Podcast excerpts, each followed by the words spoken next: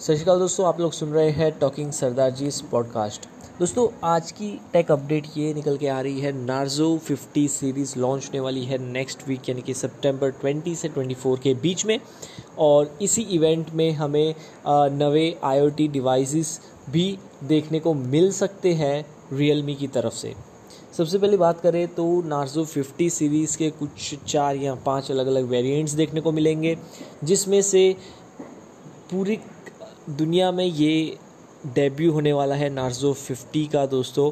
और इनफैक्ट इतनी भी लीक्स निकल के आ रही है कि इंडिया में शायद एक या दो वेरिएंट देखने को ना मिले, but Realme Narzo fifty A ये कंफर्म है डिवाइस जो कि लॉन्च होने वाला है रियलमी की तरफ से।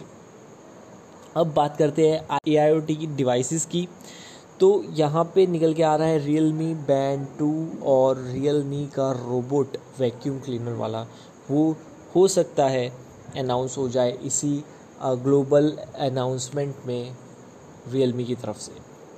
थैंक यू सुनने के लिए।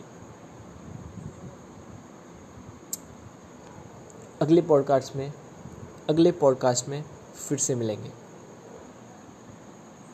Be happy, stay safe.